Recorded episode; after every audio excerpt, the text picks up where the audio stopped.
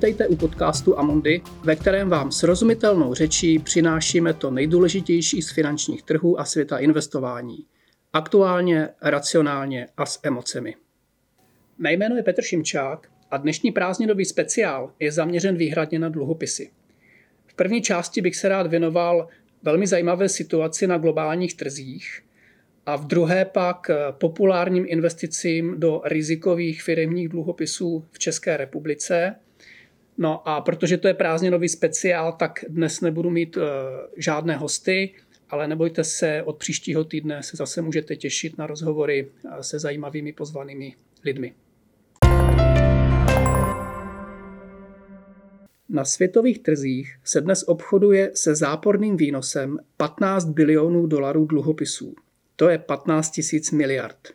Jinými slovy, někomu půjčíte peníze a ještě za to zaplatíte třeba německé vládě, ale i některým špičkovým firmám. Dokonce dánská banka Iske Bank jako první na světě aktuálně platí klientům za hypotéku, konkrétně záporný výnos 0,5% s desetiletou fixací.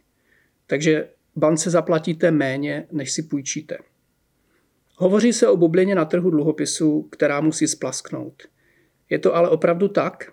Například Posledních 20 let se hovoří o bublině na trhu japonských dluhopisů, kde jsou vysoké ceny a nulové výnosy. Spekulativní obchody, které vsázely na kolaps japonského fiskálního a monetárního domku z karet, získali anglické jméno The Widowmaker. To lze přeložit jako ten, který dělá z ženy vdovu. Prostě to už 20 let nevychází. A pak, že jsou dluhopisy nuda. Je tedy možné, že nulové a záporné sazby se stanou novým normálem i v Evropě a ve zbytku vyspělého světa? Fakt je, že jeden z nejvýnosnějších obchodů letos přinesl nákup 30-letého německého státního dluhopisu. Tento obchod investorům vydělal 25%, protože na začátku roku nabízeli, nabízel 30-letý německý papír fixní výnos 0,87% ročně – a dnes se prodává tentýž papír s výnosem minus 0,14 ročně. Takže pokud to má příštích 30 let už jen prodělávat, logicky to musí být výrazně dražší než před pár měsíci, kdy jsem si mohl koupit garantovaný výnos skoro 1% na příštích 30 let. No a dražší konkrétně právě o těch 25%. Ještě paradoxnější je, že i ten, kdo si tento papír koupí dnes s garantovanou ztrátou, na příštích 30 let může hodně vydělat. Pokud by úroky klesly ještě do hlubšího záporu, papír by opět zdražil a tudíž svému držiteli vydělal. Ale je to tak trochu jako stát s betonovým závažím v bazénu pod vodou a doufat, že voda vyteče rychleji, než mi dojde v plících kyslík. Toto je ukázka z kategorie spekulativních obchodů s dluhopisy, přestože se jedná o kreditně velmi bezpečný papír. Německá vláda asi hned tak nezbankrotuje. Domnívám se, že trh v současné podobě opravdu přestřelil a k nějaké normalizaci musí dojít. Ale stejně tak to vypadá, že velmi nízké úroky tu s námi budou ještě poměrně dlouho, zejména v Evropě.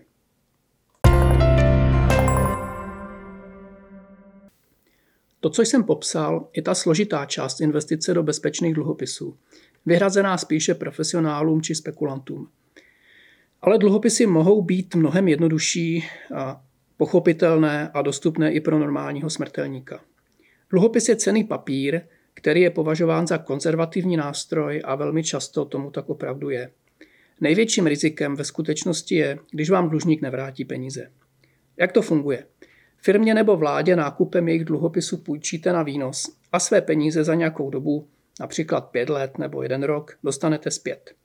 Koupit si dluhopis napřímo bylo v Čechách po sametové revoluci možné jen za miliony či spíše desítky milionů korun a drobný investor tak měl dluhopisy k dispozici jen zprostředkovaně, a to skrze penzijní či podílové fondy.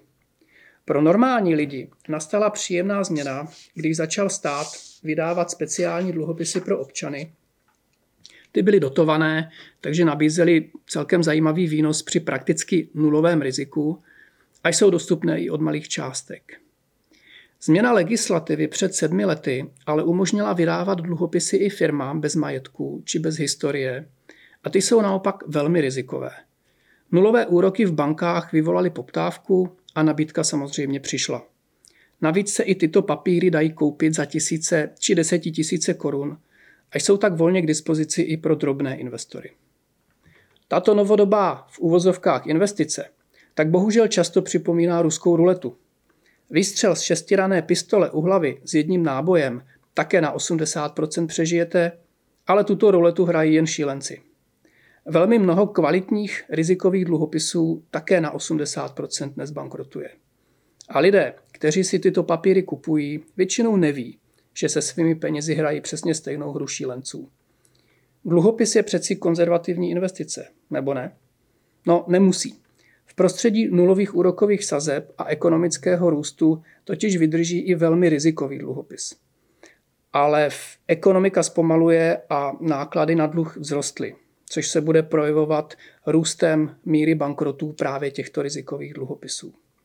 Například v časopisu E15 vyšel 17. července článek, který upozorňuje, že objem emisí, u kterých dlužník buď půjčku vůbec nesplácí, nebo neplatí domluvený úrok, se vyšplhal na téměř 750 milionů korun. V prodlení s platbou mohou být až stovky emitentů. Největší problémovou emisí u nás je internetový obchod ZUD v objemu 230 milionů korun. Tam investoři přijdou zřejmě o 90% svých peněz. A mimochodem, aktuální situace v Argentině ukazuje, že argentinská vláda vyhlásí bankrot svého dluhu v příštích pěti letech eh, s 82% pravděpodobností. Tuto část investičních myšlenek jsem rozdělil na tři podkapitolky.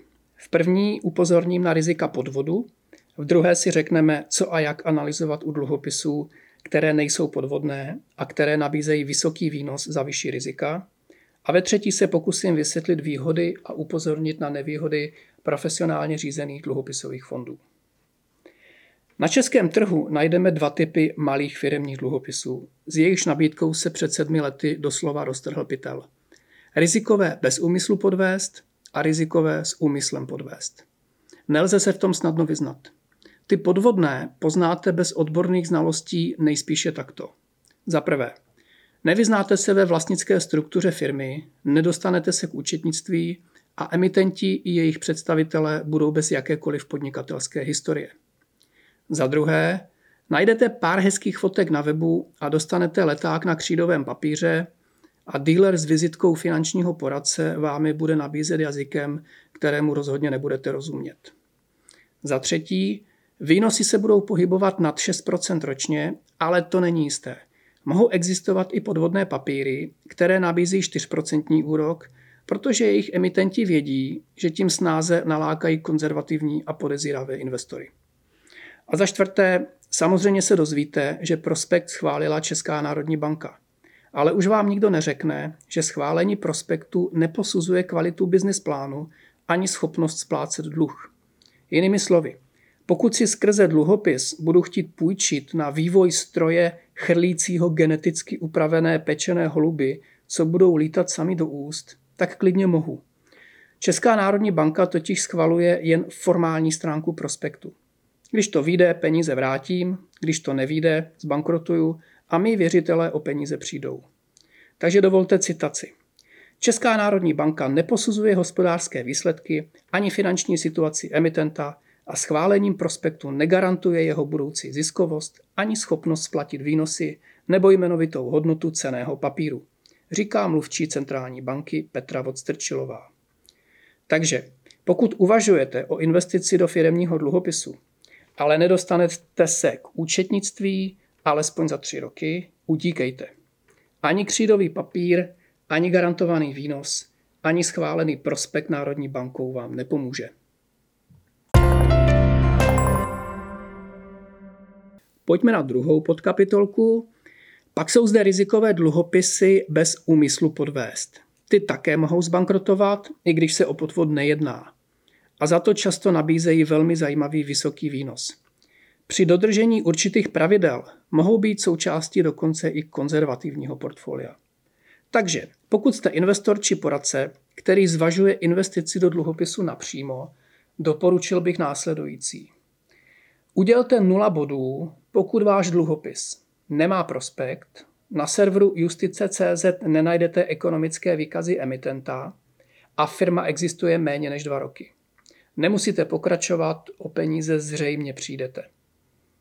Pokud dluhopis má schválený prospekt Českou národní bankou a na justici CZ najdete ekonomické výkazy, stojí za to zkoumat hlouběji, i když firma existuje méně než pět let. Ale udělte nula bodů, pokud váš dluhopis neprodává zavedená finanční instituce pod dohledem Národní banky, takzvaný upisovací agent, jejich seznam najdete na webových stránkách Národní banky. Firmy této tržby jsou méně než 500 milionů korun ročně. Zisková marže je 5, pod 5%. Marži vypočítáte jako hrubý zisk děleno tržby. Výše dluhu je trojnásobek a více než hrubý zisk firmy a poměr zisku k výši úroků z dluhu je méně než 6. O peníze pravděpodobně přijdete, ale pokud takový emitent nabídne přes 10% úrok, stojí to za úvahu. Dostáváte vysoký výnos za velmi vysoká rizika, což je OK. A navíc platí, že čím delší splatnost, tím logicky větší riziko. Splatnost dluhopisu nad 5 let je již dlouhá. Ale tady bych ještě zdůraznil, že tento typ dluhopisů rozhodně není konzervativní investice a někomu, komu chybí zkušenosti, tak o tom by vůbec neměli uvažovat. No a do třetice, pokud najdete dluhopis, který má schválený prospekt, firma reportuje za tři a více roků, existuje pět a více let, ideálně deset a více let, dále má tržby přes 3 miliardy korun, ještě lépe přes 10 miliard korun, má ziskovou marži přes 20%, poměr dluhu k zisku je pod dvěma a úrokové krytí, zisk děleno úroky, je přes 10, ideálně přes 15, tak máte velmi pravděpodobně bezpečnou investici, bezpečný dluhopis. Takový papír by dostal velmi vysoký rating neboli hodnocení schopnosti splácet dluh. U nás momentálně je těchto papírů bohužel velmi málo, ale neznamená to, že neexistují. Kvalitní firma si dnes v bance půjčí za 2,2 až 3,5% podle její individuální situace. No a pro některé firmy se opravdu vyplatí nepodstupovat velmi složitá jednání s bankami a raději vydat dluhopis. A papíry, které dnes držíme v konzervativních portfolích Amundi, mají výnos mezi dvěma až třemi procenty ročně, ale bohužel se s nimi prakticky vůbec neobchoduje. Ten, kdo je má, je drží a prodá jen když musí.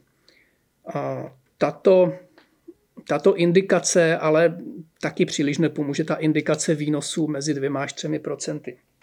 Jak jsem řekl dříve, emise, které připomínají spíše sud s dynamitem, mohou nést i výnos jen 3-4 protože pro ně neexistuje funkční trh a nikdo tak investory neupozorní, že nízký výnos neznamená nízké riziko, ale jen neefektivnost trhu v tom lepším případě a v tom horším přímo podvod.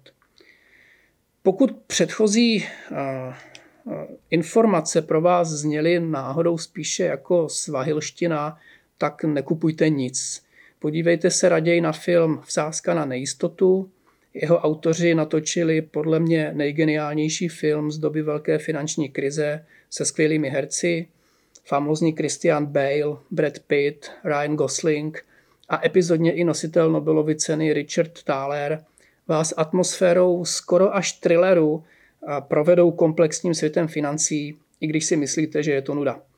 Hodnocení na ČSFD 75%. Ale ani když provedete výše popsanou analýzu, nenechte se ukolébat. Postupovali jste sice podle trošku zjednodušené metodiky, která stojí za přidělováním ratingu, ale radost s, provedenou, radost z provedené analýzy bych přirovnal k radosti někoho, kdo vyřešil svou první rovnici o dvou neznámých, i když by měl počítat spíše diferenciální rovnice. Jinými slovy, pokud byste touto metodou našli kvalitní dluhopis, je to asi OK. Většinou ale najdete jen papíry s vysokým rizikem. Tento postup na jejich rizika upozorní, ale rozhodně je neodstraní.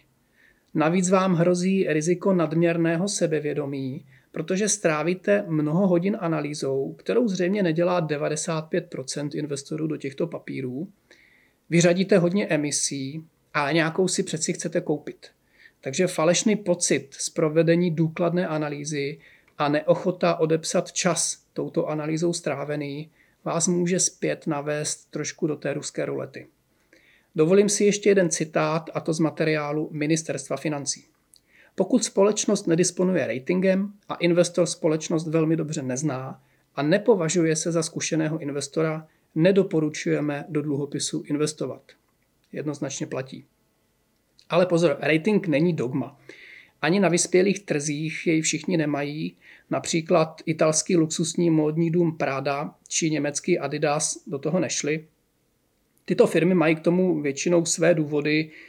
Některé chtějí ušetřit náklady eh, nebo neemitují dluhopisy příliš často a hlavně jejich investoři je znají, znají jejich značku a jsou s tím komfortní. Ale to jsou spíše výjimky. Pravidlem je, že emitenti bez ratingu obvykle bankrotují první, jsou totiž nejslabším článkem řetězu. I u nás se ale blízká na lepší časy, regulace směrem k ochraně investorů přituhuje, což časem vyřadí ty podvodné a ty nejrizikovější. Ale bohužel desítky miliard korun už určitě v riziku jsou. Pokud máte hodně peněz, máte ještě jednu možnost eh, nahradit finanční analýzu kvalitní právní službou. Můžete půjčit někomu na úrok klidně 5-6% a jako zástavu získat například kvalitní nemovitosti za dvojnásobek hodnoty půjčky. Nemusíte se pak trápit finanční analýzou, pouze si zaplaťte hodně dobrého právníka. Tak toto dělá několik mých známých a já si myslím, že je to chytré. I oni si ale už stěžují, že příležitostí ubývá a kvalita zástavy klesá. A do třetice, jak je to s dluhopisovými fondy a kde hledat zajímavé informace? Fondy investují do desítek až stovek dluhopisů. Riziko, že o peníze přijdete, je podle mého názoru nulové, a to dokonce i u fondu, který investuje jen do rizikových dluhopisů. Konzervativní fond si bez kreditního rizika může dnes uložit na 1,97% bruto skrze tzv. repo operace, vys předchozí díly našeho podcastu, protože Česká národní banka nastavila základní úrokovou sazbu na 2% Třeba český státní dluhopis ale nese už jen 0,7% ročně na pětiletou splatnost. Kvalitní firemní dluhopisy nabízejí i přes 2%, ale těch je velmi málo. Fond může na rozdíl od drobného investora nakoupit stovky titulů v euru či dolarech a měnové riziko si zajistit. Bonitní firemní papíry s kvalitním ratingem v euru eh, dnes nesou v průměru okolo 0,8% ročně. Ty lepší bohužel i nulu nebo záporný výnos. V dolarech je to v průměru 3,2% a na rozvíjejících se trzích pak 3,7%. Rizikové dluhopisy s nízkým ratingem, eh, tak, takové ty spekulativní, nabízejí v euru v průměru 4,5%, v dolarech 5,8% a na emerging markets dokonce 6,8% rozvíjejících se trzích. A například papíry s ratingem C, což už jsou hodně rizikové, nesou v euru 11% ročně v dolarech 13. To už jsou ale třaskaviny a i když teda podle mého názoru velmi často méně rizikové než mnohé tuzemské emise, které se dostávají do rukou běžným lidem za úrok 6 až 7 ani fondy zaměřené na rizikové dluhopisy, ale do těchto papírů spíš neinvestují skoro vůbec, nebo jen velmi maličkou část portfolia, a to po velmi pečlivé a důkladné analýze. Míra bankrotů na globálních trzích je dnes u rizikových dluhopisů velmi nízká. V Evropě zbankrotuje nyní necelé 1% emisí, což je desetileté minimum. V Americe je to kolem necelých 3% emisí a tyto hodnoty zůstanou spíše nízké, ale časem porostou, budou se zvedat. Například v Evropě čekáme zvýšení míry růstu bankrotů ke 2% do jednoho roku. toho plyne, že dnes může manažer dluhopisového fondu sestavit portfolio, které korunovému investorovi může přinášet čistý výnos cirka 3 až 4% ročně a stále se může jednat o relativně konzervativní investici. Je třeba ale využívat i velmi komplikovaných instrumentů, například kreditních derivátů a podobně. A míra komplexnosti je tak díky nízkým úrokům bohužel značná a do hry vstupují i další technická rizika, která jsou ale mimo záběr tohoto podcastu. Do fondu působícího na globálních trzích se obvykle nedostane papír s objemem emise pod 200 milionů euro, což jsou ty nejrizikovější a nejméně likvidní, které si už profesionální investor nechce kupovat. Srovnejte si to s těmi tuzemskými, které se lidem nabízejí často v řádu eh, jednotek milionů euro. Ta emise je v řádu jednotek milionů euro. Je to nesrovnatelné. Nevýhodou fondu je, že riziko krátkodobého kolísání eh, je přítomné, protože tyto papíry se musí každý den oceňovat. Je to ale bohužel spíše nepochopení podstaty rizika. Mnoho lidí nechápe, že kolísání ceny bezpečné investice není to riziko, kterého by se měli bát. Jsem si jistý, že cena dluhopisů internetového obchodu Zoot rozhodně nekolísala a lidi přišli o téměř všechny peníze. A cena pětiletého státního dluhopisu kolísá, protože se mění úrokové sazby a očekávání vývoje úrokových sazeb. Takže úplně chápu zmatek a naštvanost neznalého investora, který třeba svému poradci nebo bankéři řekne, že je konzervativní, koupí si dluhopisový fond s očekávaným výnosem 2% a po půl roce, když se podívá na výpis, tak zjistí, že kdyby to teď prodal, tak bude třeba o 2% chudší, protože se dozví, že výnosy vzrostly ze 2 na 3%. Takže ceny dluhopisů logicky klesly. No, takže jediný v úvozovkách logický krok tohoto zmateného investora je prodej ze ztrátou a ztráta důvěry. A přitom to vůbec není nutné. Ve snaze víc vstříc investorům obávajícím se právě kolísání hodnoty přinesla Amundi letos tři fondy s pevnou splatností a v tomto trendu chce pokračovat i příští rok. I jejich cena samozřejmě kolísá, ale za A méně a za B konkrétní splatnost pět let umožňuje se mentálně odpoutat od kolísání v průběhu životnosti fondu. Krátce jsme o těchto fondech s anglickým názvem Buy and Watch eh, mluvili v prvním díle tohoto podcastu. Takže co kolísá, nemusí být rizikové, ale lidi to nemají rádi. Je to škoda, protože to je prakticky jediná nevýhoda fondu. A je to spíš psychologický problém hodnotu bytu, který mám jako investici na pronájem například, si taky každý den neocenujeme a nepíšeme si jeho cenu na zvonek, aby nás to buď těšilo nebo naopak děsilo. V roce 2012 ceny nemovitostí poklesly tak, že nájem zdaleka nepokryl pokles ceny. Rozhodně jsem, takže investoři na, to, na tom prodělali v tom daném roce. A rozhodně jsem nepotkal člověka, který by mi řekl, že ten byt musí rychle prodat, než tam přijde o všechno. U cených papírů to ale mnoho lidí dělá, přestože riziko ztráty peněz je buď stejné nebo často i nižší. Osobně je mi líto strachu z kolísání hodnoty, protože jsou s tím spojeny ještě další chyby, kteří, kterými si lidi sami škodí. Snaha vyhnout se kolísání právě vede neznalé investory k tomu, že kupují nekolísavé rizikové dluhopisy, u kterých mohou přijít o všechny peníze bez varování. Kolísání ceny totiž může být přítel, protože může dát signál, že je někde problém a prodat zhoršující se papír s menší ztrátou, anebo naopak umožní nakoupit kvalitní a bezpečné aktivum levněji v těžších eh, ekonomických dobách. Zvláště u dluhopisů bychom se měli radovat z poklesu ceny, protože můžeme kupovat za vyšší výnos, když se změnila ekonomická situace. Ne vše, co kolísá, je rizikové a ne vše, co nekolísá, je bezpečné. Zajímavým zdrojem informací o dluhopisech je německý server eh, www.comdirect.de. A v sekci Informer Online a Renditenvergleich se dostanete v nepříliš viditelné složce do záložky výnosnost a bonita, rendita a bonita a tam najdete aktuální výnosy do splatnosti dluhopisů v eurech a v dolarech právě podle ratingu. Já osobně považuji tento web za velmi užitečný. Třeba když dostanete nabídku na dluhopis, který nemá žádný rating, nemá likviditu, může vám nabídnout výnos 4, 5, 6, 7 tak je určitě dobré se podívat, kolik nesou nejrizikovější papíry z vyspělých trhů. Na tomto webu to najdete. Když jsem přemýšlel, jak zakončit úvahy o dluhopisech, poslouchal jsem náhodou dva podcasty. Český dluhopisový trh byl nedávno zmíněn na podcastu agentury Bloomberg. Jeden globální analytik zmiňoval, že dva zajímavé trhy v regionu střední východní Evropy jsou Polsko a Československo.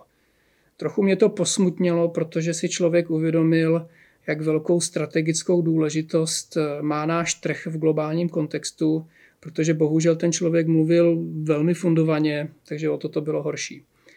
A na druhou stranu mě potěšil podcast Proti proudu s panem Janečkem, který díky své matematické šikovnosti dokázal, že největším obchodníkem na derivátové burze úrokových sazeb v Londýně se stala česká firma. A to v konkurenci největších hráčů světa. A to fakt není málo. Tak to je dnes vše. Děkujeme, že jste si náš podcast pustili. Pokud se vám líbí, prosím sdílejte jej, udělte rating, či nám pošlete komentář na podcast.cze zavináč amundi.com. Amundi Důvěru je třeba si získat. Uvedené informace nejsou určeny americkým osobám, nepředstavují nabídku ani poradenství. Před investicí by klienti měli provést vlastní analýzu rizik z hlediska právních, daňových a účetních konsekvencí, aniž by se výlučně spoléhali na informace v tomto podcastu. Předchozí ani očekávaná budoucí výkonnost nezaručuje skutečnou výkonnost v budoucím období. Hodnota investice a příjem z ní může stoupat i klesat a nejsou zaručeny jak návratnost investované částky, tak ani případné vyplacení dividendy. Výnos u cizoměnových investičních nástrojů může kolísat v důsledku výkyvů měnového kurzu. Zdanění závisí vždy na osobních poměrech zákazníka a může se měnit. Informace o rizicích a další informace jsou zveřejněny v českém, Amundi Czech Republic nebo anglickém jazyce Amundi Asset Management na www.amundi.cz ve statutech fondů, sděleních klíčových informací nebo prospektech fondů. Žádná ze společností ze skupiny Amundi nepřijímá žádnou přímou ani nepřímou odpovědnost, která by mohla vzniknout v důsledku použití informací uvedených v tomto materiálu.